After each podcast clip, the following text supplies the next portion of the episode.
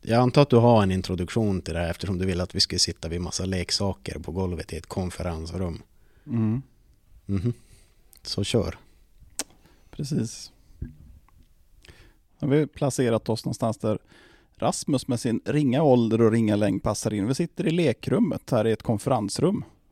Känns det som att du har kommit hem nu Rasmus? Du har en liten bilbana här och du har en liten plasthammare och, och, och, och lite kulspel och sånt där. Lite besviken är jag på den här bilmattan som är här. Den är inte alls lika detaljerad som den jag hade när jag var liten. Men det finns en stol här som är precis i min storlek. Han är ett A4 hög så att du har helt rätt där. Mm. Bilmattan kan jag förklara för det som du ser på den det är ju trafikljus och rondeller och det har inte ni där du kommer ifrån. Nej, det är därför de flesta åker dit för att ta uppkörningen. För det är omöjligt att kugga. Ja just det, körde du upp där? Ja, Jag förstår det. Ja, du har åkt bil med mig hit idag. Ja, i en 740 och lyssna på Epa-rock eller vad fan det heter. Du fick lyssna på Eddie Meduza och Pipex. Du, vet du vart vi ska idag? Förmodligen där vart vi sitter nu. Nej, vi ska ju hem till en eh, nästa gäst. Det vet du ju att vi ska hem till en gäst. Ja. Mm. En gäst som vi har faktiskt fått tjata och, och bearbeta lite grann, för han har tackat nej flera gånger. Men han har tackat ja. Kan du komma på vem det kan vara då? Ja, det är Säger du Jocke Lindström nu, då blir jag besviken. det, det kan nog vara så att jag har nog ett finger med i spelet varför det varit uppskjutet en av gångerna. Kan det vara så? Det kan vara så. För nu har vi fått en ny tid med världens starkaste människa. Ja, Peter Granberg. Vi ska hem till honom. precis. Vi har ju fått, eh, vi har fått avverka Karin, så nu är det dags att, att ta Petter. Äntligen. Mm. Och Karin sa ju också att han gillar ju inte media så mycket. Är vi media? Jag vill inte se oss som media. Jag tror inte vi är media. Det blir så jävla stelt då. Jag vet inte om vi är media. Det där får vi... Ja, jag vet inte. Men vi åker väl? Upp till Eriksberg, för där bor han. Jajamän. Vi kör.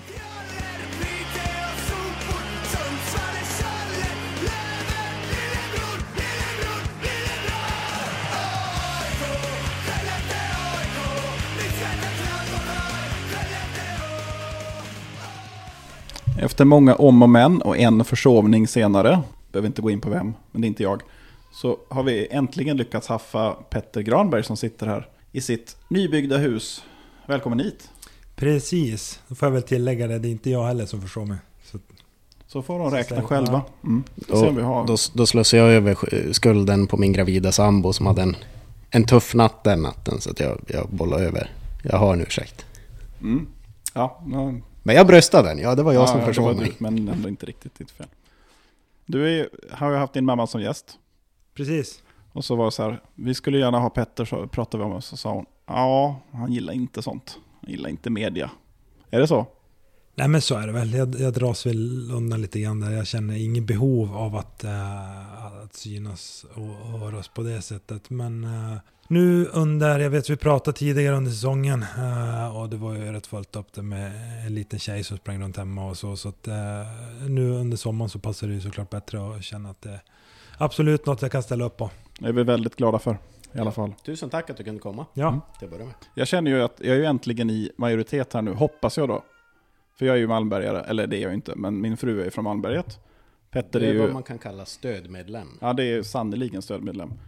Och Petter är också Malmbergare och du är ju Kirunabo. Fast då har du ju varit i övertag tidigare. Pelleka är ju också från Malmberget, så då Ja. var ni också två mot en. Ja, men han har ju bott i Kiruna grejer. Men, eh, så jag börjar ju där.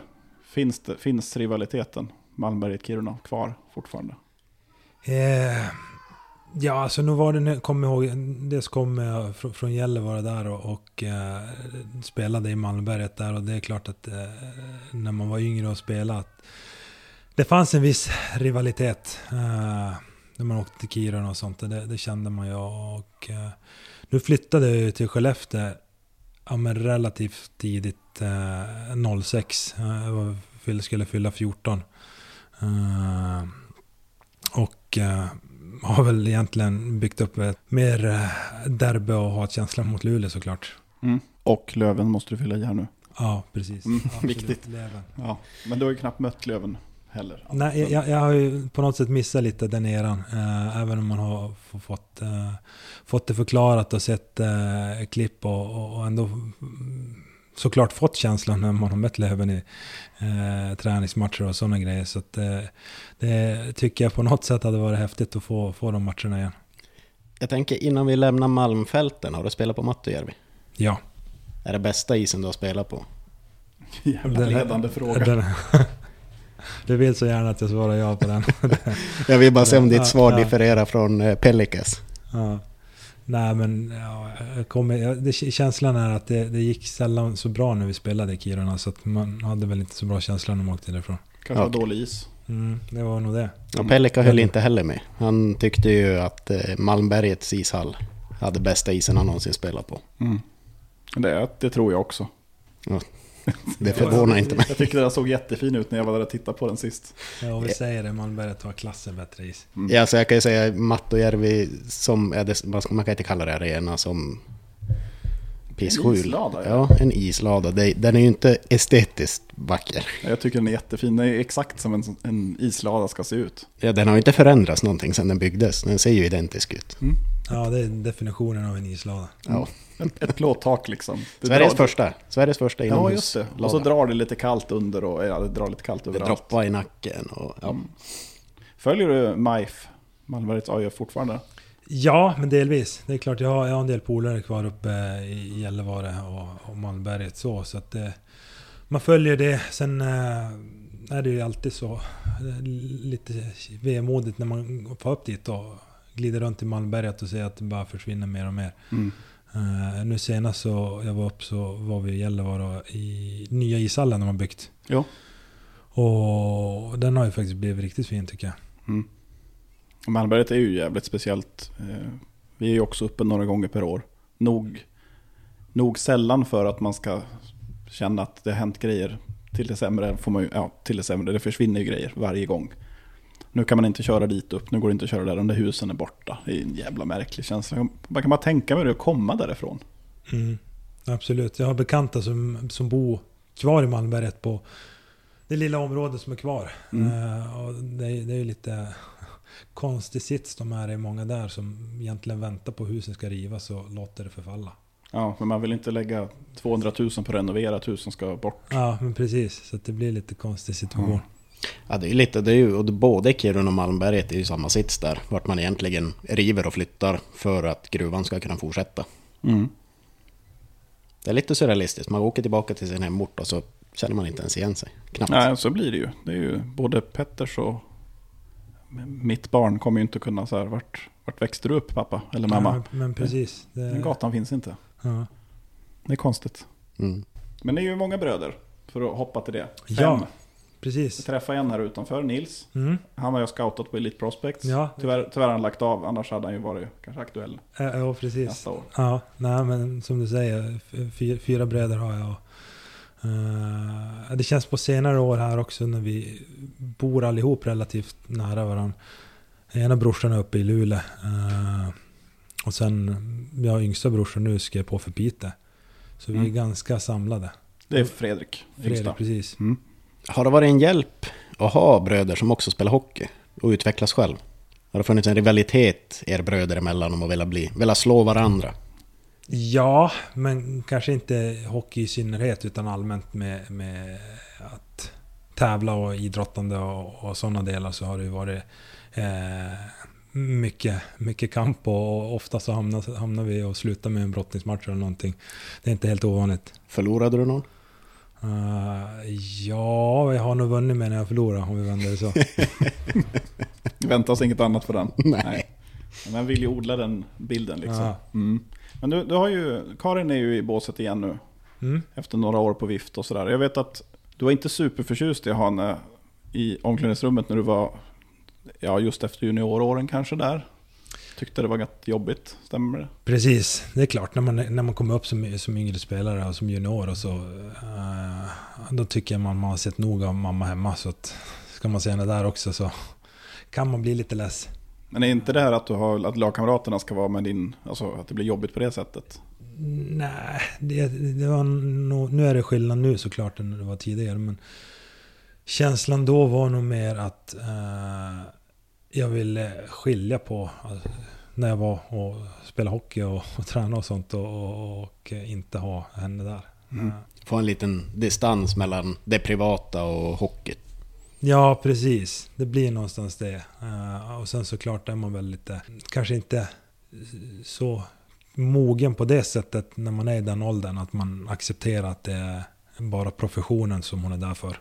Mm. Var mer mamma i, i båset då än vad det känns nu. Nu är hon läkare i först. Ja, men absolut. Men hon, hon frågade mig nu innan hon skrev eh, kontrakt med de här senast om hur det kändes och sånt. Jag sa absolut, vill du köra på det så kör på det. Mm. Eh, det är helt lugnt för min del. Ändå fint att hon frågade. Hon berättade ju faktiskt där när vi hade Karin som gäst. Mm. Det är inte alla som hade gjort, tänker jag. Nej, men också framförallt att det är kul att få höra även andra sidan av myntet. För vi frågade ju det med Karin. Precis samma fråga, hur var det att ha din son? Är man orolig och, och den biten. Mm. Så det är kul att få höra andra, andra sidan av myntet också. Ja, men det är klart när hon eh, med facit i hand och märkbart vad jag uttryckte mig tidigare när hon hade varit med så var det nog kanske självklart för henne att fråga. Hon hade ju en rätt bra story där om...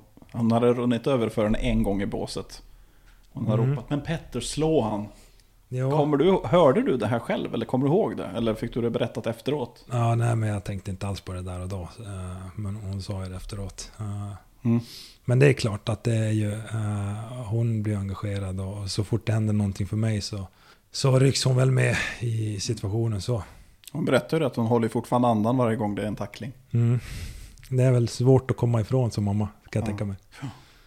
På tal om tacklingar, är, du, är det något medvetet i bakhuvudet? Är man rädd när man är så pass stark som du ändå är att man åker på en extra tvåa kanske om man går in som man borde göra just för att du är stark? Är man rädd att dra på sig extra utvisningar? Eller upplever du att du gör det? Ja, men delvis tycker jag att eh, det känns som att perioder känns det som att ja, man åker ut för ingenting. Eh, och det är väl tillfälligheter mycket där.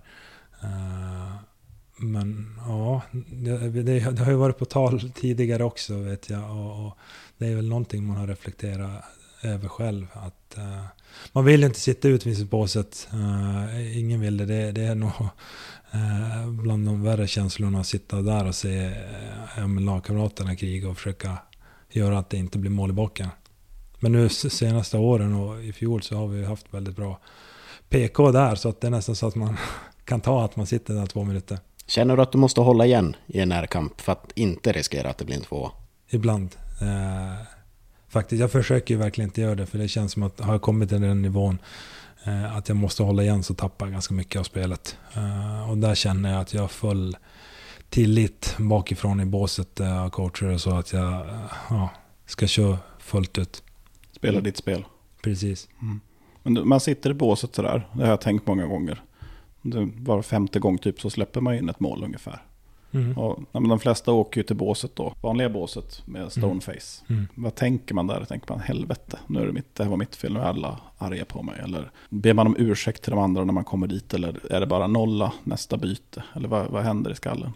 Det blir någon blandning av det. Man, kom, man kommer ofta glidande till båset och ja, lite skamsen och, och, och be om ursäkt. Eh, Det är klart, det beror på vad det är för, vad det är för slags utvisning. Men eh, be om ursäkt, det, det sker nog ofta. Och sen får man försöka ladda om. Det, Är det värre att dra liksom en ful eftersläng 40 meter från pucken? Åkt ut för det än att det är en kampsituation? ja, alltså absolut, det tycker jag.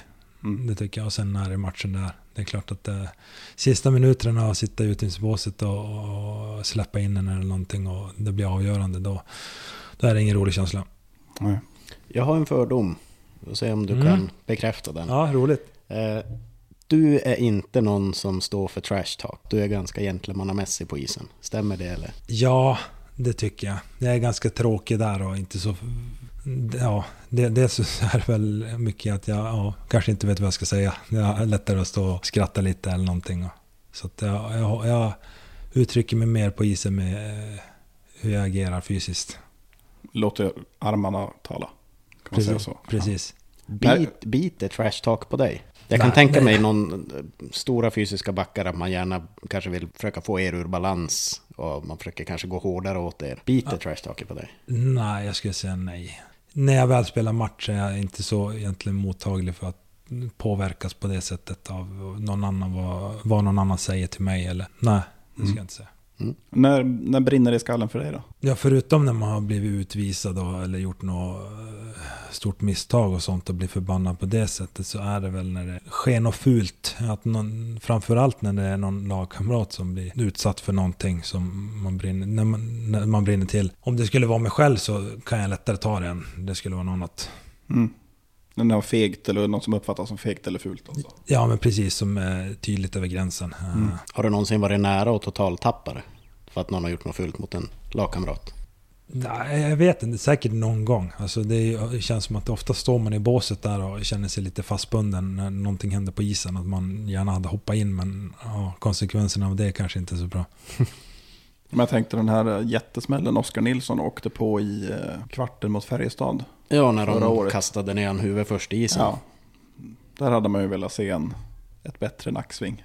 Ja, men precis när sådana situationer dyker upp och, och man inte ja, är på isen eller någonting så, eh, så blir det lätt att man står där och eh, gärna vill hoppa in och det rycker lite i kroppen. Men hur gör man när man hoppar in då? När man väl möter han som bara kanske då skickar en lagkamrat på sjukhuset eller?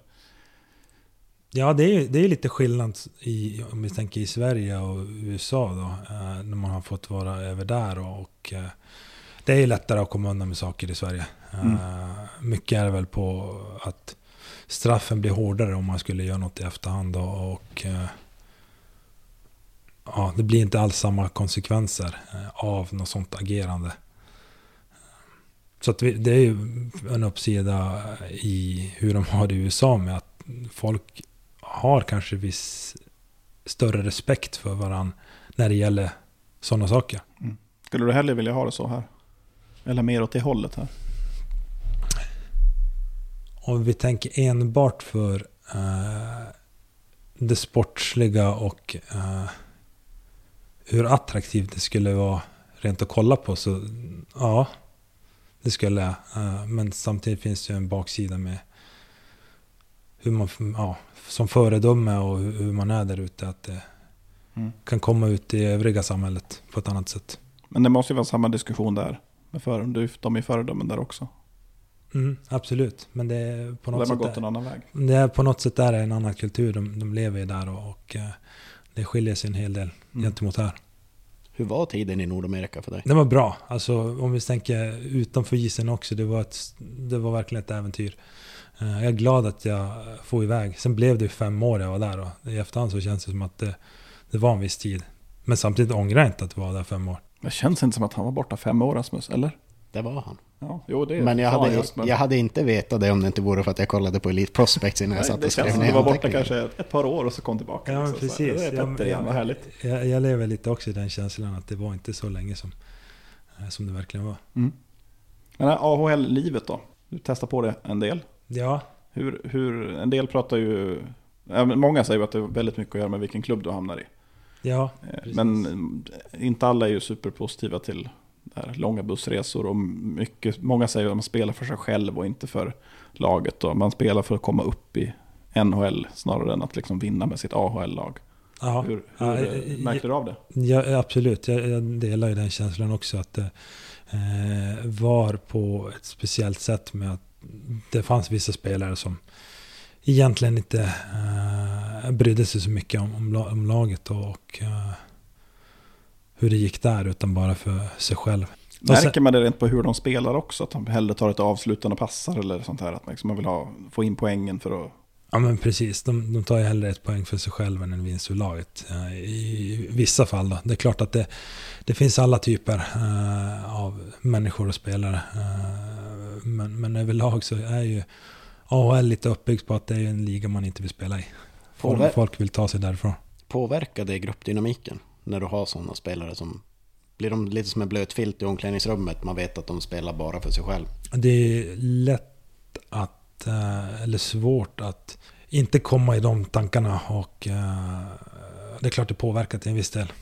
Men samtidigt nu av min erfarenhet där så tycker jag att det eh, har haft väldigt bra lag och lagsammanhållning i de lagen jag har varit i. Hade du någon av dina tränare i Nordamerika, hade någon av dem rollen åt dig att om någonting sker då ska du ut och kasta handskarna? Inte specifikt så. Vi- Jag vet att vi har haft första året när jag kom över, då hade vi väl säkert tre, fyra väldigt erfarna fighters i laget. Och det, det vart ju som en liten eh, tid för mig att inse att det här, okej, det är på ett annat sätt än där borta. Mm. Eh, men samtidigt, den, den, de första åren där så kändes det som att den delen fasades ut och, och de här renodlade fighters, eh, fightersarna börjar försvinna mer och mer. Mm. Och så var det ganska märkligt det där som du säger. Det, det stämmer ju med min bild att AHL finns för att man ska ta sig därifrån. Det är bilden man har i Sverige tror jag.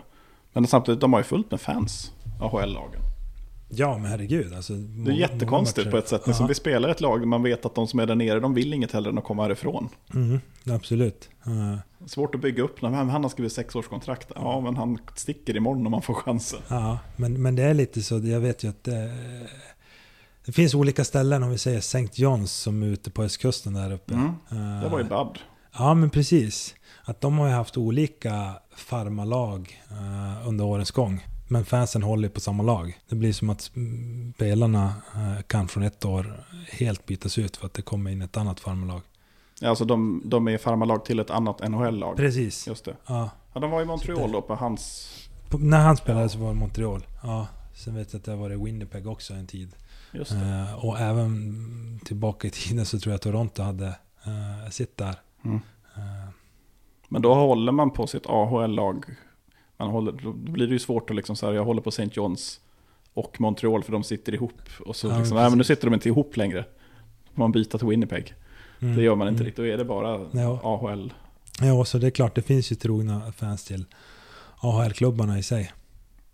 Är det ensamt att vara där? I AHL tänker du? Mm. Ja, nu hade jag min, mitt ex då, som jag var tillsammans med då som var över, över och bodde med mig då. Eh, så det underlättade väl. Men eh, ja, alltså jag tänkte när jag, när jag hade fick möjlighet att åka över så var det som att man var inställd på att det eh, på det mesta. Man får se vad som händer och vad det blir av allting. Och det blev som ett stort äventyr. Att, att uh, sitta i bussen och åka fram och tillbaka till varje helg till massa olika ställen och sånt. Det kändes inte så jobbigt tyckte jag.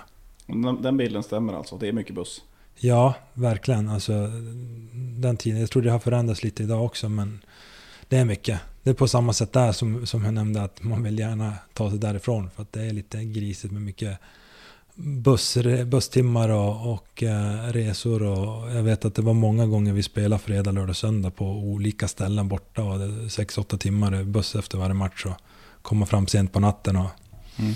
det är som lärorikt eh, ändå att få vara med om. Och man härdas ju lite av det såklart. Mm.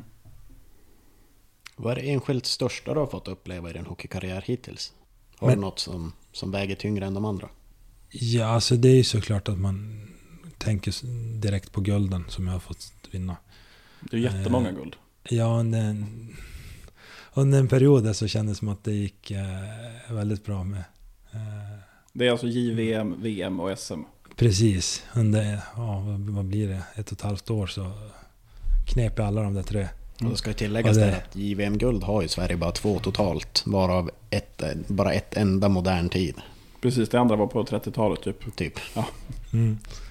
Men det är ju också lite, lite sjukt tycker man ju att man tänker ju spontant att Sverige har tagit fler VM-guld. Ja. Eh, när det är junior-VM. Eh, men... Nej, men vi går ju alltid så bra också. Det är ju inte sådär att vi har fem sex år i rad där Sverige är rätt dåliga.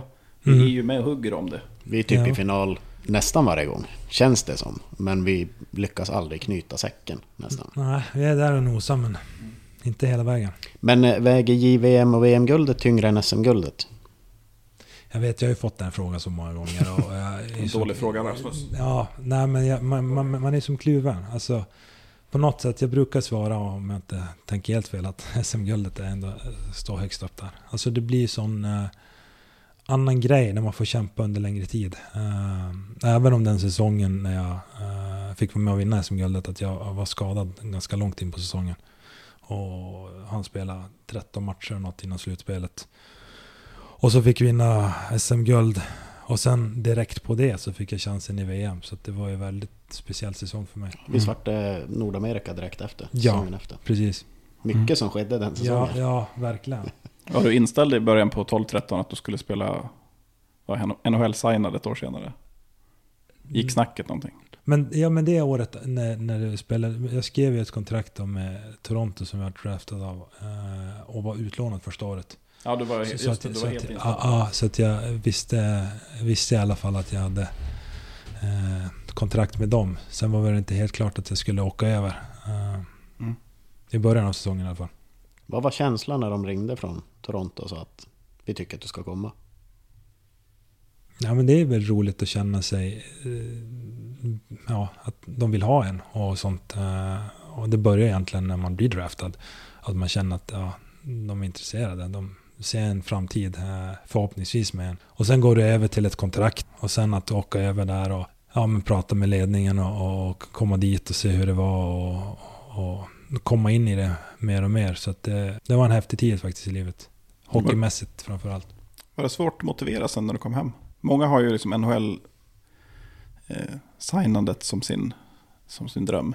Går du ner och frågar här så Mm. frågar du 18, 19, 20-åringarna sen vart, vad, är drömmen? Ja men jag vill spela i NHL. När du har gjort det så ska du komma hem till moderklubben. Alltså. Men det blir på, ja i mitt fall då. alltså Jag, jag etablerade mig inte helt i, i NHL. Jag fick väl 45 någonting matcher. Eh, och sen resten i AHL. Eh, och efter fem år så, som vi kom fram till här så, eh, så kände jag att jag ville hem. Eh, jag hade provat på och gett det en ärlig chans, eh, minst sagt. Eh, och eh, det trivs ju så bra i Skellefteå. Jag har familj här och vänner. Och, och, eh, så det vart som ett naturligt val och, och att komma hem. Jag, nej, jag kände mig faktiskt bara motiverad när jag kom hem. Det är ingen risk att bli fat and happy som det heter. Liksom. Ja, ja, Skriva ett långtidskontrakt och så såsa av tiden. ja, nej, jag tror jag har svårt för det. Det är klart tankarna kan komma. eh, att okej, ja, nu har man gjort, uh, gjort någonting bra ändå över en viss tid. eh, att man kanske lutar sig tillbaka. Men jag känner nog att jag har svårt för att, eh, att just göra det. Jag vill ju stanna kvar lite vid det JVM-guldet. Ja. För jag ser ju fortfarande, jag minns ju fortfarande när man satt i soffan, eller stod, gjorde man ju. När Zibanejad. Mitt i natten. Ja, ja. Ja, det gjorde, det gjorde inte ont det där. Men eh, minns du liksom den gruppkänslan i den gruppen längs vägen? Var, var det en liksom, Ja, alltså det, det, det, det jag känner med när det är sådana korta turneringar som VM och sånt att gruppdynamiken och känslan i gruppen blir väldigt avgörande. Eh, och jag tycker att det, uh, det året då, när vi gjorde det, när vi vann, att vi hade verkligen en grupp som eh, ja, men vi litade på varandra helt och hållet. Eh, Mm. Och vi hade en bra känsla. Eh, vi hade ju eh, vi hade ju bra lag. Uh, uppenbarligen nu när man kollar tillbaka på det så hade vi många... det var några som blev ganska bra. Ja, kan man ju lugnt säga. Eh, men, men det var ju inte såklart heller att vi skulle stå i finalen och vinna. Mm. Eh, verkligen inte. Vi hade det lite tungt på vägen dit då. Det var någon match när vi var på väg att förlora, mot finnarna. Och så gjorde vi mål i slutet av matchen och, och ja, vann på straffar. Och Mm. Finalen, bara den, att det vart 0-0 efter full tid. Då. Hur kändes det i övertiden där när, när Mika Zimbania bryter in och, och hänger den? Ja, Hinner man tänka innan att nu jävlar, nu, nu händer det. Ja, men i det, läget så såg man att han, han fick ju lite tid. Eh, men samtidigt så när han väl gör mål och när det blir mål, det blir sån, sån overklig känsla. Mm. Så förlösande på något sätt att, eh, ja, speciellt i overtime då, när man, Mm. det blir direkt avgörande och man får kasta hjälmen och handskarna och fira. Och, ja, det var overkligt. Är man nervös att kliva in på isen? För att det var inte så att ryssarna i den matchen heller saknade chanser. Det var ju riktigt en match som böljade fram och tillbaka. Var man nervig på isen där i overtime och kliva ut och liksom fan ett misstag och det är över? För jag tänker du var ju relativt ja, ung då. Absolut. Både ja och nej. Alltså mycket är det när man väl är inne i matchen och, och så, så är man lite inne i sin bubbla. Eh, men nog, kommer tankarna att okej, vad ska hända om man gjorde ett riktigt misstag här och det skulle bli någonting. Eh, men det är en del av sporten. Det är sånt som kan hända och man försöker bara fokusera eh, på att spela sin roll och göra det bästa utifrån det. Mm. Men det där med, nu kommer jag tillbaka, det är väl flera som har sagt, som har gästat oss, med, pratar mycket om bra grupper. Det är viktigt med en bra grupp. Du Mm. sa ju det nu med, Mm. ja, korta turneringar kan jag verkligen förstå, förstå men hur definierar du en bra grupp? Oskar Nilsson han pratar mycket om att det är här, en rolig grupp. En, och det, det kan ju vara bra, tänker jag. Men hur, hur ska en framgångsrik lag, laggrupp se ut, enligt dig? Du har ju varit i några. Ja, ja. Men en rolig grupp. eh, har man en rolig grupp så tror jag ändå att folk mår bra. Eh, Mm. Så att jag tror ändå att det är en viktig del och det hänger ihop med mycket annat. Eh, eh, som att mår man bra eh, och känner att tilliten eh, mellan varandra finns där. Att man offrar sig för varandra och man vet att alla gör allt de kan. Eh, då tror jag att man, man har möjlighet till att vara ett framgångsrikt lag. Så det, det spelar roll i slutändan, det där. Absolut, det, det tycker jag. Det tror jag ändå man kan se i många lag som har tagit sig längre än många hade trott. Att det är ett bra sammansatt lag rent eh, personligt mässigt och och hur folk trivs. Man har ju sett motsatsen, tror man i alla fall. Starka namn och så får man inte Ja men ihop precis. det. Mm. Det är- Fast man ser ju inte bakom kulisserna, men man tänker att ja, det kanske gnisslar ja. lite grann där. Ja, men finnarna har ju på senare år varit riktigt duktiga på att få ihop en bra gruppdynamik. De har ju haft Man typ pratar så en, mycket om det. en NHL-spelare men lyckas vinna guld mot ett typ stjärnspäckat Kanada. Till Mm. exempel. Så att det, gruppdynamiken betyder ju mycket och det är Mm. tydligt. Men Mm. det, är, det här känner jag är en väldigt ledande fråga. Men hur mycket gör det för gruppen när ledande spelare som är äldst också, alltså typ Jocke Lindström och Möller, går ut och gnugga stenhårt trots deras stjärnstämpel och ålder och hela den biten. Påverkar det övriga i gruppen mycket? Ja, såklart.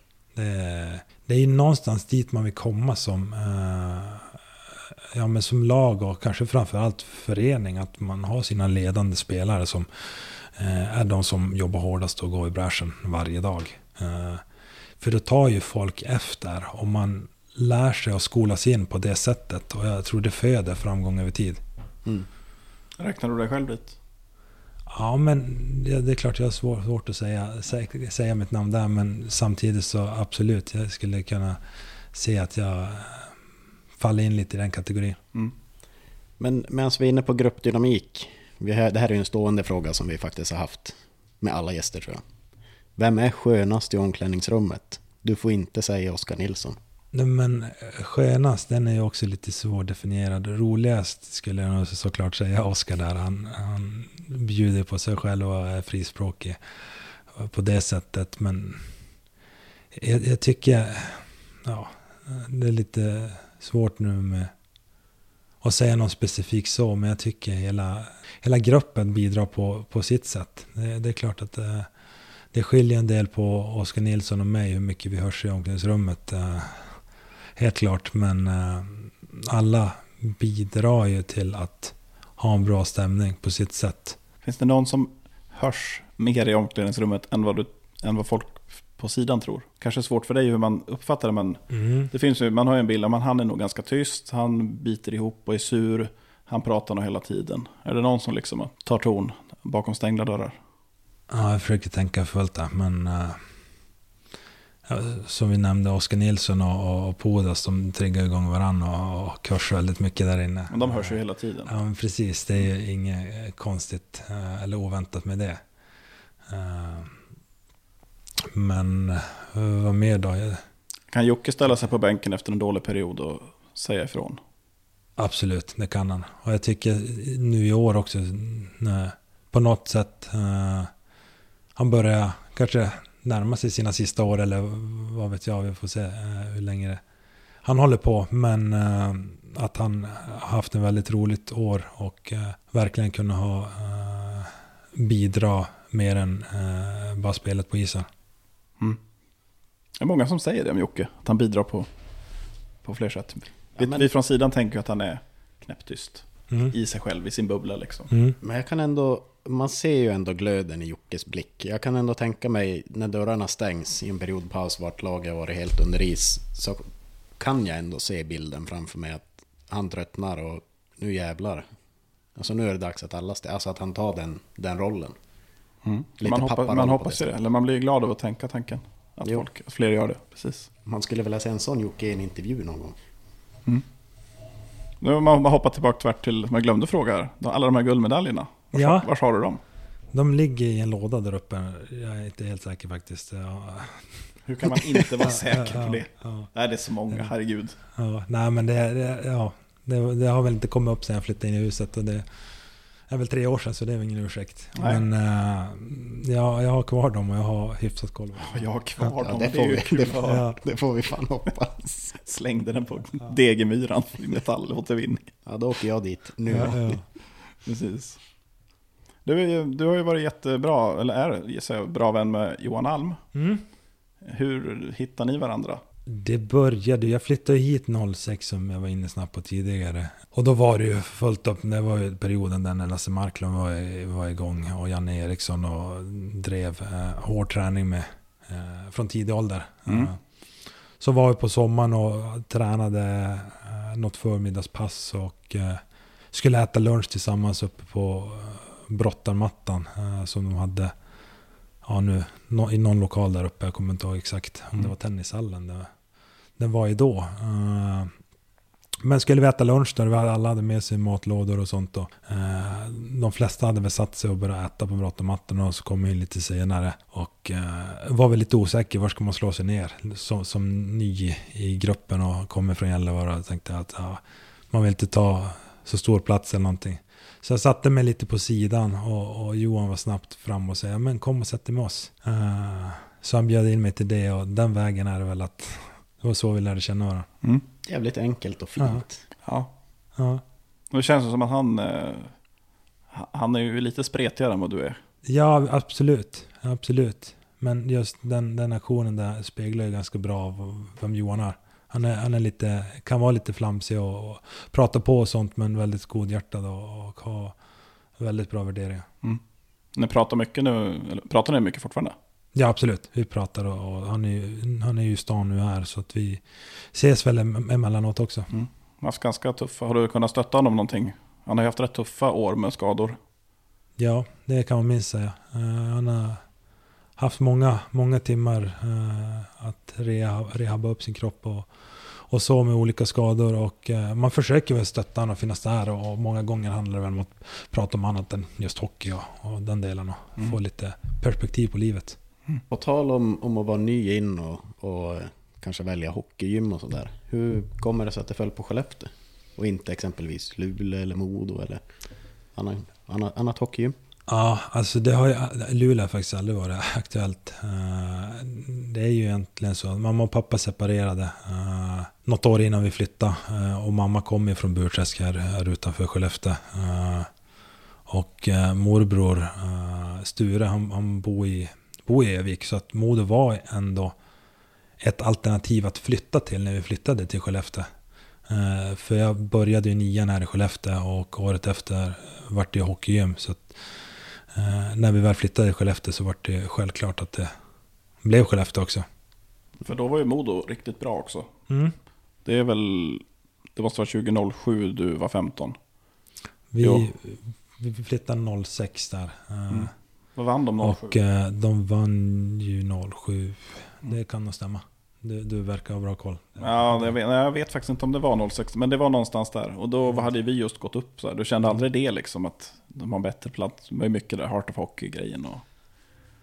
Ja, men jag tror någonstans, det är klart att jag drömde om att ta mig långt med hockeyn, men, men mycket var bara ha, ha roligt egentligen. Och, och eh, jag menar, jag hade ju som inte tänkt så mycket på ja, om jag skulle spela tv-pucken eller någonting. Och allting som började som falla på plats när jag, när jag kom hit eh, till Skellefteå. Och, och Lasse Marklund där var väl en som var väldigt bidragande i att jag ändå kunde utvecklas och spela vidare i, i Skellefteå och, och ändå såg någonting i mig.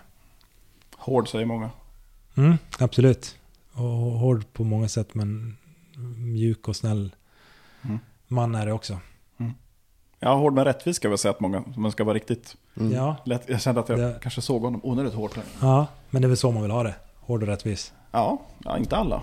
Nej, det vill ha det det- mjukt och mjäkigt. Ja, Det jag fastnade för i det, det Petter just beskrev, det är att det är väldigt snarlikt Pellikas tankesätt. Och även Pellikas pappas tankesätt. Att prion i hockeyn har alltid varit ha kul. Inte döda glädjen för hockeyn. Det, Mm. var, det, det var vi ju inne på när vi pratade med Pellika. Ja, jag, precis. Jag pratade med hans pappa innan eh, den intervjun. Han sa ju att eh, han hade inte sett, menar, han, de har ju varit på mycket camper och grejer. Han sa att Mm. man ser liksom, har man död blick när man är 13 år på en camp. Det är lite svårt att se att det ska hända någonting sen. Det är som att pappan, oftast pappan, vill mer än vad sonen vill. Och då, även, ja men talangen finns där, men viljan finns där inte riktigt. Och ja, man har tappat bort någonting längs vägen. Mm. Ja, det känns som att det scenariot ändå dyker upp. eh, kanske mer idag när det är så hård press på unga spelare och juniorer och, och eh, mycket träningar. Eh, jag känner när jag kom upp och var yngre så var det ofta många sporter man höll på med. Nu är det ju verkligen att man måste välja tidigt. Mm. Vad höll du på för hockeylag som ung? Förutom Malmberget då så var det ju... Nej, det räcker det. Ja. Nej men det var, jag var i Skellefteå faktiskt eh, på hockeyskola och sånt där my- mycket när jag var yngre. Och, och det är ju mammas bakgrund och koppling till, till stan som har fått oss att dra oss hit ändå. Så att det fanns ändå eh, någon kärlek till Skellefteå tidigt. Mm. Det är härligt, för det, man blir alltid glad på Twitter att läsa och varför valde spelare. Varför, varför har inte vi Petter Granberg i Luleå till exempel? Och nu börjar det vara rätt många norrbottningar också. Och det är de ju irriterade över. Mm, ja, det är Ja men Frans eh, Hara var väl den senaste där. Mm. Så, ja, Pellika såklart. Du, du Oskar Nilsson sved ju. Mm. Nu var det någon J20-spelare nu som skrev till den här säsongen, Precis. kommande säsongen. Ja. Eh, men du sa att det var aldrig nära med Luleå. Nej, Hörde de inte av sig eller var du inte intresserad eller var det fel? Det tänker du till hockeygymnasium Ja. den delen. Och, För de hade ju kommit längre där än vad vi hade gjort. Ja, men det var inte, jag vet inte om det var aktuellt på något sätt att de hörde av sig eller något. Jag Mm. var väl kanske inte på den nivån att man var så eftertraktad. Just det. Men när du var på, på väg hem tillbaka från Nordamerika, fanns det Mm. andra klubbar som hörde av sig då som du sorterade bort? Eller? eh, jag vet att Luleå eh, under en tid där var intresserade. Eh, men det är samma där, det var inte aktuellt. Jag kände någonstans att är det Skellefteå så, eh, eller är det Sverige så är det Skellefteå som gäller. Det blir man glad av att höra. Det är alltid, Mm. alltid Mm. glad över att höra det. Vem är den bästa spelaren du har spelat med? Eller mot? spela mot och med. eh, Det är klart att man tänker de matcherna och den tiden man var i NHL så då, då spelar man ju mot, mot de bästa. Eh, och eh, jag menar Crosby, det är inte fint att han, han anses vara en av de bästa. Hade du svårt att stänga Eh. ner honom? Eh, Ja, då fick man jobba hårt. Vad, vad gör han som inte 99% av SHL-forwardsen gör då? Vad gör honom så bra? Men det är nog kombinationen att vara skicklig och, och stark på puck och smart och, och eh, svår att ta pucken av och eh, samtidigt skapa eh, situationer. Mm. Blir man rädd när man, om du ser Crosby komma mot dig, han har pucken, du måste försöka stänga ner honom innan, innan det blir farligt. Blir det att man greppar klubban lite extra, man lite oberäknelig i vad han gör och svårt att och liksom försöka blocka den? Ja, men så är det väl i alla fall första gångerna. Nu låter det som att jag mött det jättemånga gånger, men, men, eh, men för- första bytet mot någon som ändå eh, är på den nivån eh, så blir det ändå att man gärna tar ett litet eh, säkerhetsavstånd och försöker egentligen bygga självförtroende till- sig själv. Mm. Har du blivit starstruck på isen på det sättet? Ja, men det, det har jag ändå. Alltså det känns, jag vet att... Äh, även den här frågan har jag faktiskt fått någon gång. Eh, Fan också. Ja, precis. Det är inte lätt. Det är inte Nej. lätt. Eh, och det var ju under VM. Eh, och eh, när jag var med och spelade VM där och vi vann så eh, kom ju Sedinbröderna hem. Eh, Mm. efter, en, efter några matcher. Eh, och det vände egentligen i allting för, för oss då. Men då kommer jag ihåg att jag stod där på isen med dem och, och tänkte att ja, lite sjukt är det att, att jag står här samtidigt som de och Nu är det på riktigt. väntar på en teckning. Och, ja, ja. Är de så ödmjuka och snälla som folk säger? Jag har hört många, många som har berättat, eller man har läst och hört många som har berättat i alla fall att de är väldigt ödmjuka. Ja, Väldigt norrländska av sig ja, det var absolut den känslan jag fick när jag träffade dem. Eh, och det är, en liten, det är en liten rolig historia där också kring det. De, de kom ju eh, på kvällen, eller mm, ja, någon gång där på kvällen tror jag det var. Och vi hade kvällsfika med laget och folk droppade in lite olika tider. Och går jag ner till kvällsfika och där står ju en av dem. Men jag vet inte vem.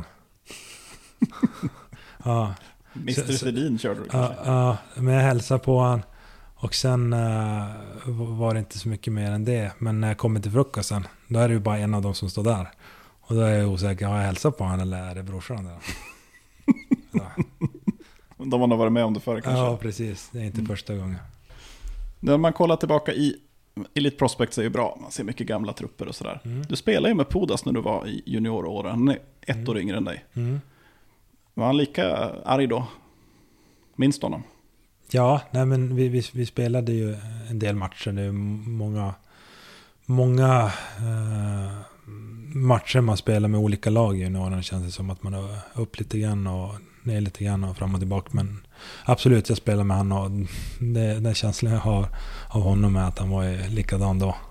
Likadan som arg på allt. Precis, Ja. lätt, lätt eh, irriterad framförallt på isen och, och ändå... Eh, ja, det grundar sig mycket att han, han tävlar. Mm. Så, Gurra sa ju det, vår förra gäst. Att ja, men han är ju inte som Pudas, för han kan väl bara jaga igång lite så han blir förbannad. och blir som, ja. Då spelar han som bäst. Det är fantastiskt ändå att kunna, kunna ha det. Vad, vad, får, vad får igång dig då? Vad, behöver du göra för att vara som bäst inför en match? Men jag gillar också den där, alltså att tävla. Men det, jag behöver ju lite mer än, än Pudas för att eh, triggas igång. Eh, men, men... eh, Men du kanske inte behöver vara arg för att Nej. spela heller. Nej, det är klart. Men, men delar av mitt spel kommer fram mer när jag är arg. Mm. Helt klart. Eh, men det är ju när det, när det blir tävling och det blir lite hett, där ute. eh, då behöver man inte tänka lika mycket och det, det blir ofta bättre av det. Men när man möter, jag vet inte, Brynäs borta, tisdag, 4 november. Det är 3200 i Läkerolhallen där. Mm. Hur, känner man själv att ja, jag gör inte min bästa match idag?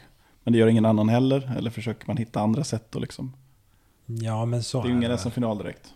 Nej, men så är det väl. Det är väl lite... eh, vi- Vissa, vissa matcher behöver man en extra eh, kopp kaffe eller lite koffein för att komma igång. Eh, men det gäller ju någonstans, alltså när man är på den här nivån och ska vara professionell, att man får hitta vägar att spela så bra man kan.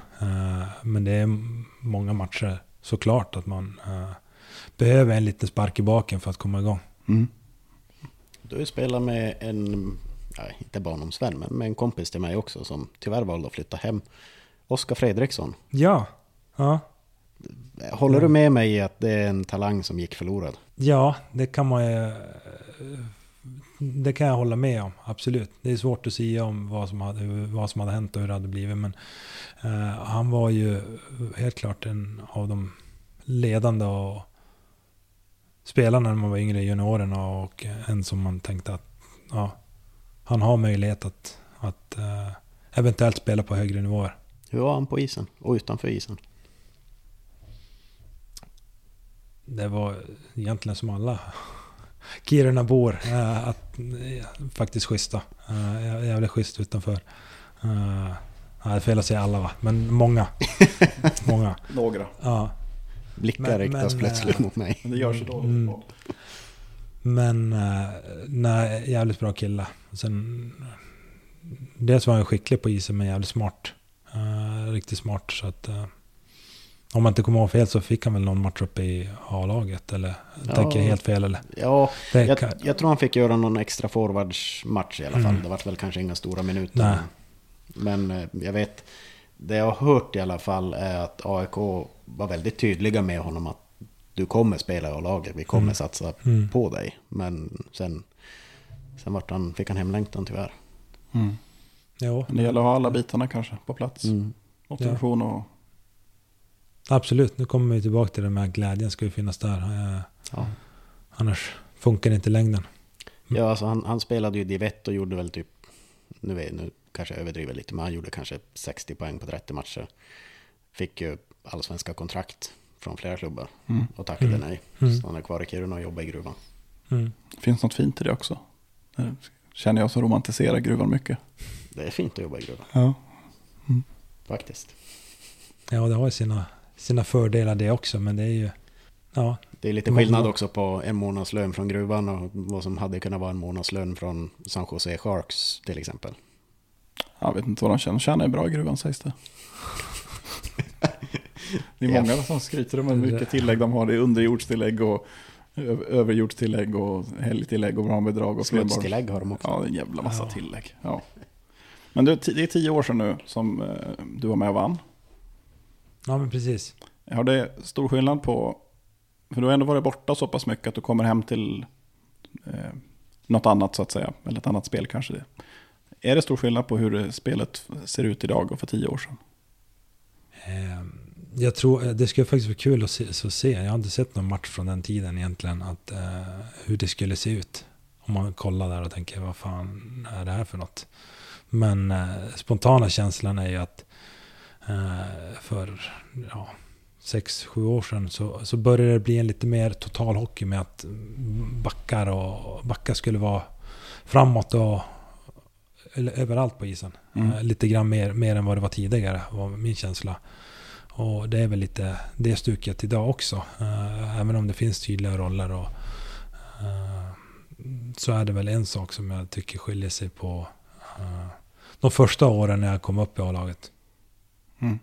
Det var väl det vi var ganska bra på då. Mm. Anfalla med ett helt lag och försvara sig med Ja. ett helt lag. Det, det var ju våran, såklart i- inom klubben och sånt, filosofi och, och någonting man var eh, tidiga och ledande i, Mm. i Sverige med. Det leder ju faktiskt in till en annan fundering du och jag har pratat om under säsongen. Du har ju faktiskt dykt upp i slottet några gånger i år, eller rätt många gånger. Mm. Så det är man inte så van att se det. Och du blir tillsagd att nu får du fan kliva över, kliva över mittlinjen och ur din comfort zone. Eller vad är det som har gjort att du har... Man brukar inte se det jätteofta i offensiva situationer. Nej, men precis. Vi, vi, såklart har vi pratat om, om vissa saker, inte specifikt för mig, men att, att få backar mer delaktiga och eh, när, när möjligheten finns och eh, göra något sånt så att man, man tar tillvara på det. Och mycket är ju egentligen inte, egentligen inte för min del att, att jag ska få pucken eh, i de lägena utan att det öppnar is eh, för mina medspelare. Då.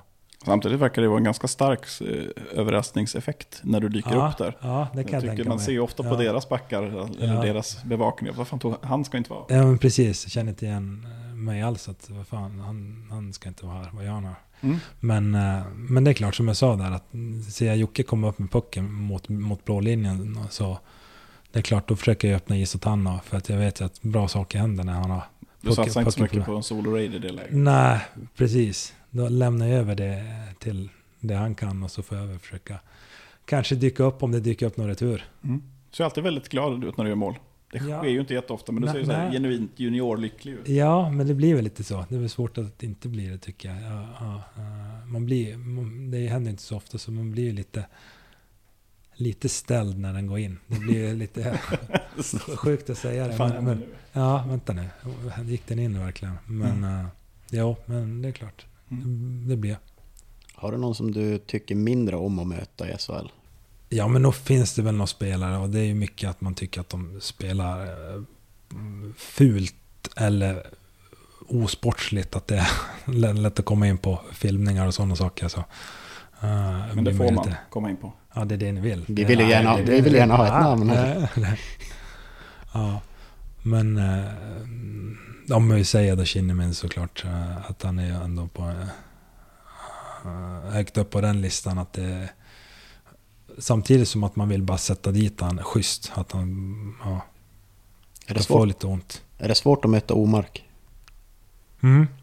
Det skulle jag säga. Uh, det blir spännande med, med han nu tillbaka. Men uh, han är ju en sån spelare som faktiskt är väldigt stark på pucken. Uh, mm. Och svår att ta pucken från. Det sa ju Gurra. Vad var det han sa? Att, Vi pratar ju om Ogge och eh, Omark. Ja. Och sa han, "Ja, men Og, eh, Omark är ju mer lirig.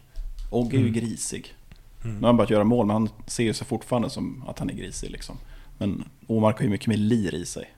Han är Ja, svår på det sättet. Liksom. Han gör mycket Ja. oväntat. ja, det är han ju. Eh, bara han, han, han är ju som jag sa, det är stark på pucken och så eh, väntar han och försöker hitta något spel. På, på ett sätt som är svårt att försvara sig mot. Sen tycker jag också att Omark känns som en spelare som är rätt lätt att få ur balans. Han är lite som Jocke var tidigare. Jag tyckte den säsongen han var tillbaka när de tog sig till final. De matcherna vi hade mot honom så var han ganska upprörd. Nästan alla matcherna. Delar du den åsikten? Ja, men det kan jag. Uh, delvis. Eh, och det är ju det man vill. Alltså när man känner att man har fått en sån spelare eh, att eh, fokusera på något annat. Då, eh, speciellt som för mig då som har lite den spelartypen att ska lägga på eh, de skickliga spelarna i andra laget att eh, få dem ur balans då, då, då ler man lite extra. Hur var det när du fick Joel Lundqvist ur balans? Mm. Vilken av alla Ja. gånger? Nej, jag tänkte på den här som eh, Gurra var inne på lite grann. Han brottade omkull, välte omkull. Ja, vet du vilket Ja. tillfälle vi pratar om då? Ja, jag tror att... eh, jag tror det. Jag tror att två gånger som dyker upp i skallen i alla fall. När jag har brottats lite med Ja, men ena gången hade ju någon frågat, men vad gjorde du där? Och då hade du sagt, ja, men jag vill bara se om man var seriös. Ja. ja, Är det mer snack än verkstad det, det, Men ofta behöver jag eh, någonting som triggar igång mig lite. Det är sällan att jag startar. Jag vill gärna att någon sätter reglerna, vad vi ska göra. Och så kör vi Skyller- Sen är det därefter. skyll dig själv. Ja, lite grann så. Ja, det låter bra. Helt i linje vad jag hade förväntat mig. Ja. Hoppats. Ja, det också. Tråkigare fråga. Mm. Varför vann vi inte i år? Ja. Ja, bra fråga. Eh, Du har säkert Nej, tänkt på den några gånger. Ja, samtidigt som man vill nästan förtränga och förneka det så måste man ändå eh, fejsa det lite att Växjö gjorde, Växjö gjorde det faktiskt bra. Eh, De spelade ju bra. Eh, Vi skapade ju faktiskt chanser för att eh, ändå vinna matcher och så. Och lite tillfälligheter samtidigt som att vi ja, inte gjorde, gjorde de målen vi behövde. Nej, de såg ju, det var ju mycket som kändes som att det såg lite likadant ut den där finalserien. Rätt mycket spelövertag och rätt få heta chanser. Mm. Det är ju så många uttryckte sig också att det var ju roligare att kolla på uh, allsvenska finalen där och, och följa det. Att det Mm, var, Det var det. Mm. Jag kan säga roligaste matchserien att kolla som åskådare, det var Rögle-serien för oss. Det var den som hade mest känslor och var mest offensiv hockey från Ja, kvarten tänkte du. Ja. Men Hockeyallsvenskan blir ju något annat också. För de där följde man ju, ja vi följer dem för att inte få upp löven då. Mm. Men eh, det sker ju så mycket mer misstag där. Alltså det är ju Mm, det är inte så... Det är så, ibland blir det ju tråkigt, ganska mycket tråkigt på högsta nivån. För att det är så finslipat att ja, men alla vet precis i vilken båge de ska åka i. Ja, Ja, och alla vet precis hur man ska ta bort. Ja, nu gör de A, då gör vi B. Och det känns ju som att från sidan så är Växjö väldigt bra på det. ja det, det blir så tydligt också när, när våra match mot Växjö slutar eh, 0-1 eller Mm. något liknande och så dagen efter spela, så spelar de i Hockeyallsvenskan och det blir 8-7 eller något liknande. Så att eh, det blir sådana kontraster då. Mm. Ja, det är lite mer vad media brukar kalla lite mer rock'n'roll hockey Mm. i Hockeyallsvenskan. Det är lite mer risk it all, risk it for the biscuit. Ja, men jag vet inte när ni sa det, men det var roligare att titta på, så jag reagerar bara på det för att det... För det första så tittar man ju på hockey primärt för att man tittar på sitt eget lag. Det Ja. gör ju nästan alla. Man sitter ju och tittar på det andra för att inte ens eget lag spelar samma dag. Mm. Men sen vet jag inte om tränarna är så nöjda när det blir 8-7 heller. Det är ju ändå... Förmodligen har det begåtts ganska mycket misstag i en sån match. Alltså, man har nog inte gjort riktigt det man kom överens om. Då tror jag att kanske, man släpper kanske inte in sju mål då. Ja, Det nej. är ju kul om man vinner med åtta, men... Ja, ab- absolut, det är en del av det. Och det är ju, det är ju faktiskt en eh, nivå som skiljer mellan Hockeyallsvenskan och SHL. Eh, och det är ju mycket med strukturen eh, i spelet. Och det är det som skapar målchanser för lagen att kunna göra det. Eh, men samtidigt i slutändan så handlar det om att vinna. Alltså. Mm. jag hade gärna suttit, suttit på Växjös sida och, och som många uttrycker det, att, att spela lite tråkigt men att vinna. Ja, det är ju ingen som hade kommit ihåg att vi hade, hade vi vunnit den här finalen på att spela tråkigt så hade inte, man hade inte varit mindre glad. Man hade inte fokuserat på det. Ja, vi vann guld, men fan vad tråkigt Man kunde spelat lite roligare om det blev 5-2 än 1-0. Ja, nej, det hade man inte gjort. Nej, men som förlorare får man väl ändå finna någon form av tröst i att man har en stolthet i sättet vi spelar på. Och att man fortsatt tror på idén att spela en offensiv hockey. Mm.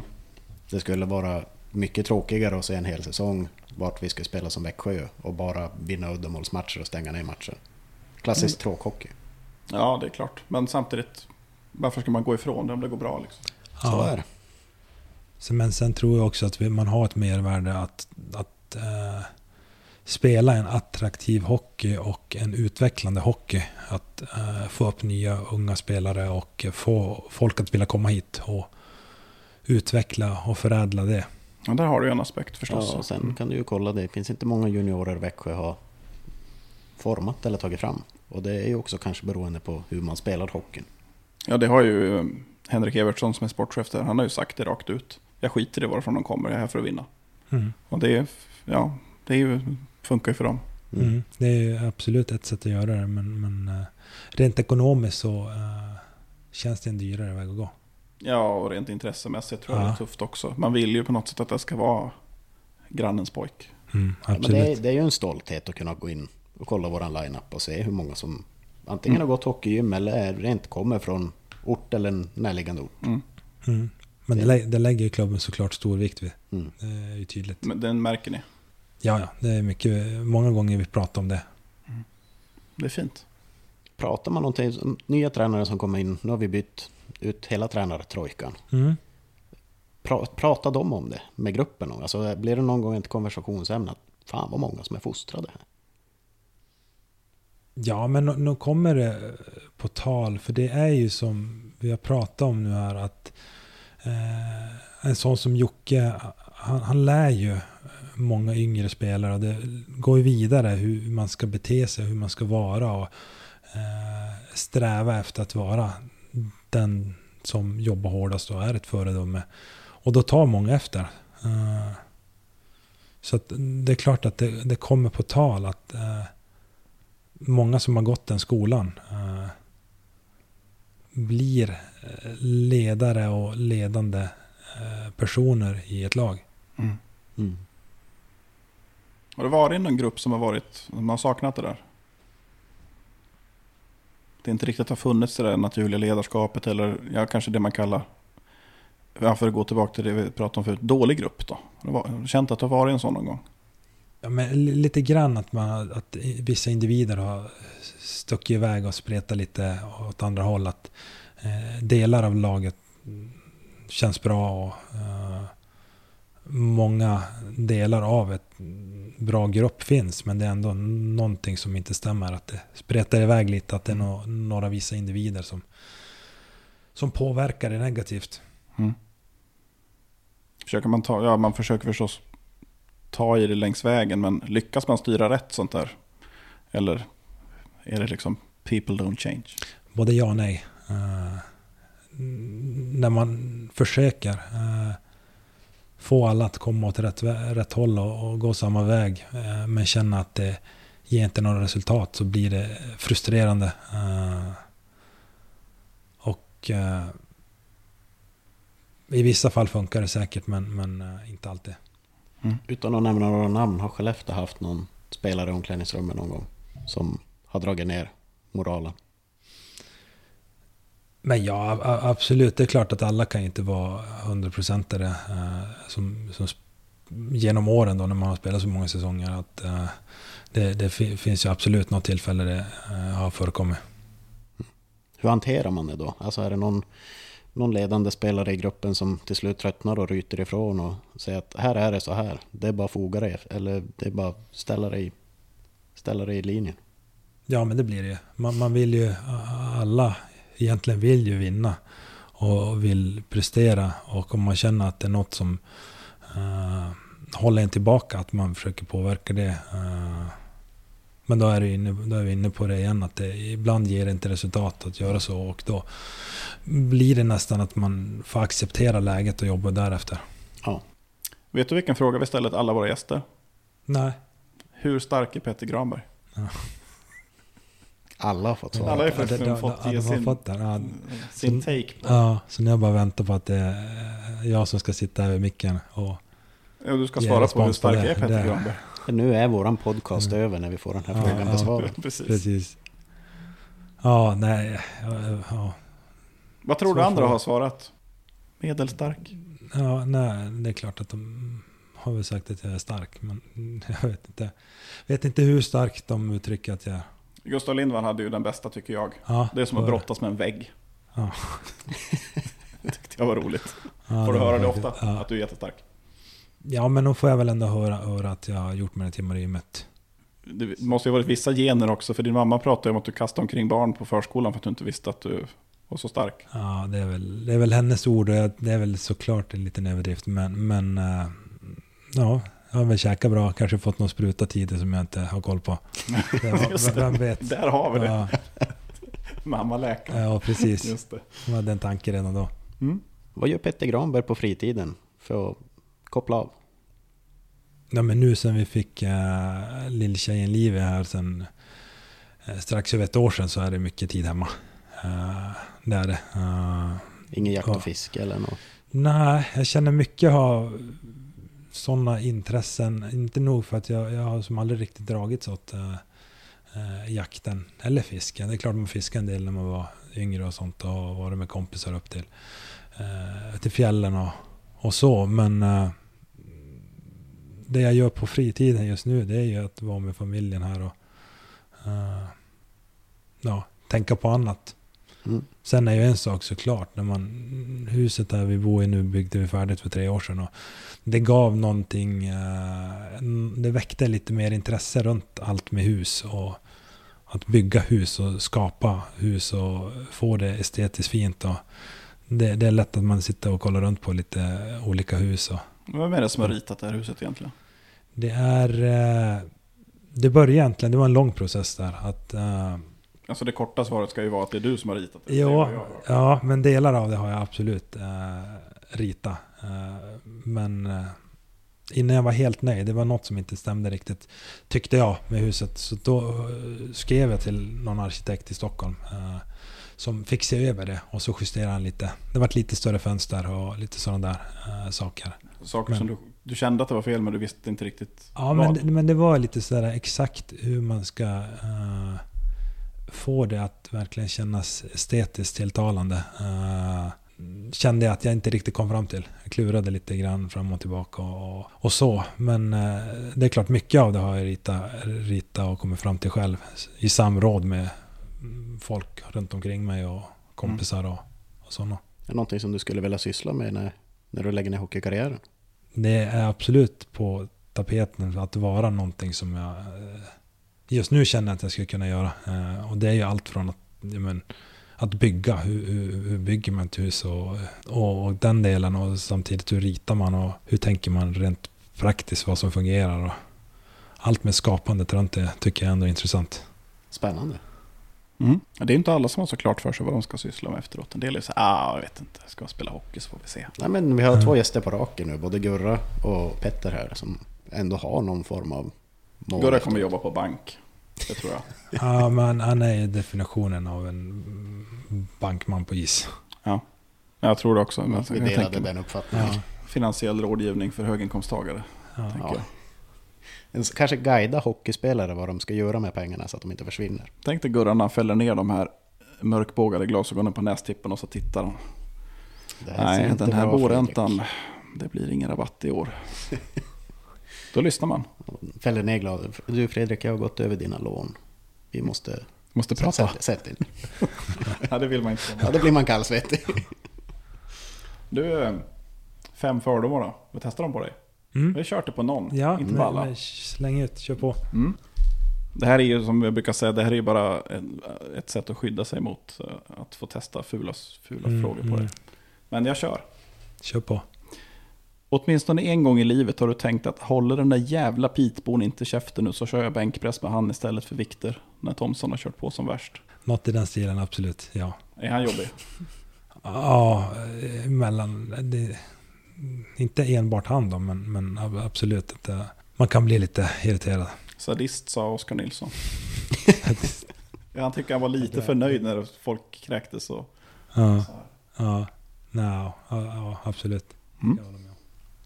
Du kan inte komma på tre personer, inklusive motståndare, på rak arm som tycker att du är elak. Som tycker jag är elak. Det tror jag, det tror jag ändå att det finns många som tänker och tycker att jag är elak. Jaha. Vilka då? Ja, jag tänker Joel Lundqvist. Ja. Där har vi en. Mm. Sen finns det säkert många i Luleå, tänker jag. Ja. Så Kinnamin och Omark. Jag kände att den här blev punkterad, den här fördomen. Ja. Nej, nu tror jag att det, det är väl ändå det, på, om vi tänker hockeymässigt och på isen, att det är lite dit man vill komma. Mm, de har lyckats. Eh, ja, så att, men det är ju det, är det att jag försöker separera livet utanför och just vad jag gör på isen. Mm. Tredje fördomen. Det händer med jämna mellanrum att du har sönder saker för att du är för stark och att du muttrar lite grann om dålig kvalitet på grejerna. Ja, det, nog händer det. Uh, mer förr än, än, eh, än, än nu. Men, men det hände i vintras här var det faktiskt en lite rolig grej. Att Jula-tjejen här hade uh, var det köpt en snöskyffel på Jula. eh, och kom hem och det tog inte många minuter innan den hade knäckts. Och hon fick eh, ta på sig och åka tillbaka och säga att ja, så här ska det väl inte vara. Du hade lastat för mycket Så att, ja, någonting sånt måste det vara. Men vi fick faktiskt en ny där. Så att, eh, Den tar jag, den Ja. tycker jag satt. Ja, Ja. Nummer fyra. Du kan skjuta jättehårt, men du lämnar det helst åt andra. Jag kan nog absolut skjuta bättre och hårdare än jag tror. Eh, Men jag lämnar det absolut mer åt någon annan. Mm. Den var ganska lätt. ja. Ja, men man får ta en lätt också. Ja. Sista då. Det har hänt att du har lagt in en paus i fysträningen för att inte genera andra. Till exempel när det är crossfit-bana. Nej, nej, nej, jag tror jag skulle köra på där. Det, då, då får de eh, stå sitt kast om de känner att de inte klarar att hålla upp tempot. Men det började prata om att det var någon bana där de flesta hade fått ta två, tre pauser. Det gjorde inte du. Ja, men det är ju samma där när man väl är inne i det. Då, då är det ju bara rakt fram man kollar. Mm. Men du står inte och hänger över dem och hånar direkt efter. Det känns inte riktigt. Nej, det, men det blir en annan grej. Det, det, det känns inte som mig och det, Mm. det, så är det inte. Inte ens att Nilsson kan få sig en liten gliring. För han känns ju ganska, han känns som att han är ganska snabb på att dela ut dem själv. Ja, men det är väl lite där också. Jag tror det är inte så många som, som eh, skulle göra det mot mig. Och då känner jag inte att jag skulle göra det tillbaka heller. Så att det, Det är ingen som Men- får men- chansen att göra det ja, mot dig. ja, det kanske är där det sitter. Mm. Men om det skulle vara så att någon, någon börjar mot mig, då kanske det kommer fram att jag skulle ge igen. Vad är hårdast? Granit eller Granberg? Ja, det är ju någonting ni ska svara på. Rasmus ska ju få Mm. testa sen. Jag tänkte han skulle få bryta arm mot. Ja, Jag vill gärna komma hem utan en bruten arm. Okej, just det. Jag passar på den. Du hade ju lovat Matilda att du skulle ha eh, trekamp. Ja, men du har ju inte hittat på några grenar. Det var du som skulle göra. Jag har läst den konversationen. Det kanske jag har gjort. och Det var jättesynd.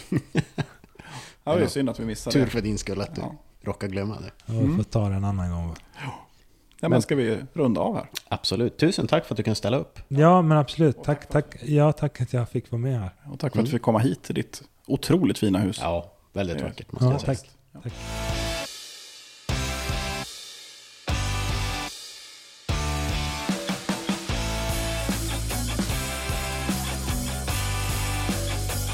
Var han lika tillknäppt som du trodde? Nej. Han var ju... Efter några minuter så kändes han ju bekväm. Ja, han mjuknade upp fort. Mm. Ja, inte i musklerna och kroppen. Det kan de nog inte göra. Nej. Alltså såg du armarna? Ja. Mm. Jag har ju lår som är mindre än hans överarmar. Alltså det, det är svårt att föreställa sig hur stark han är alltså. Nu består ju mina lår mest av muskler också, så, men de brukar ändå vara större. Ja men det känns lite som att han skulle kunna gå ut i skogen just utanför hans hus där och bara ta en valfri tall och bara bryta av han. Ja, det är så han gör när han ska ta in julgranen. Ja. Sliter och går- kommer in med rötter och allt. Behöver lite ved. Ja. Men det var, visst var det en ganska härlig gäst? Väldigt jordnära gäst. Ja, väldigt, ja, han var ju vad man kunde vänta sig där, tycker jag. Den bilden man har på isen och det man har sett av honom på sidan. Att, ja, en, fötterna på jorden, jävligt sund. Jävligt mycket malmfältare. Mm, och det, Det- gillar jag. Det är som i hans DNA. Mm, malmbergare. Fältare. Ja, Vi behöver inte gå in på detaljer. Nej, du tar ju gärna med Gällivare Malmberg när det passar. Nej, inte gäller vad de är Malmfälten. Jo, men du kluddar ju ihop Kiruna med Gällivare Malmberget när det, det passar enda dig. sättet att benämna Gällivare och Malmberget med någon form av värdighet och respekt. Ja. Tror du att det här är intressant för våra lyssnare, det här jävla tjatet om Malmberget? De som lyssnar från Kiruna, ja. Mm. Men jag, jag tror att vi har fler lyssnare i Malmberget, kanske. Ja, det jag vet inte. jag på. Det var jävligt härligt att ha. Har vi det så har jag misslyckats. Ja, det, och det har inte jag gjort, för jag har inte riktigt de kontakterna. Ja, fast du Kan vi ju- prata om Petter nu? Bara vad, vill kort. du säga då? Jag vill bara säga att det var en jävla härlig gäst. Det var, det var, det var mysigt att sitta ner med honom. Som satan vilken kåk han har ritat. Ja. Väldigt fint. Imponerande att han har... Det är ju ingenting som man hade förväntat sig. Nej, och det hördes ju på honom att han, han hatar inte detaljer. Nej, och det var ju någonting som man gärna skulle tänka sig att jobba med efter hockeykarriären.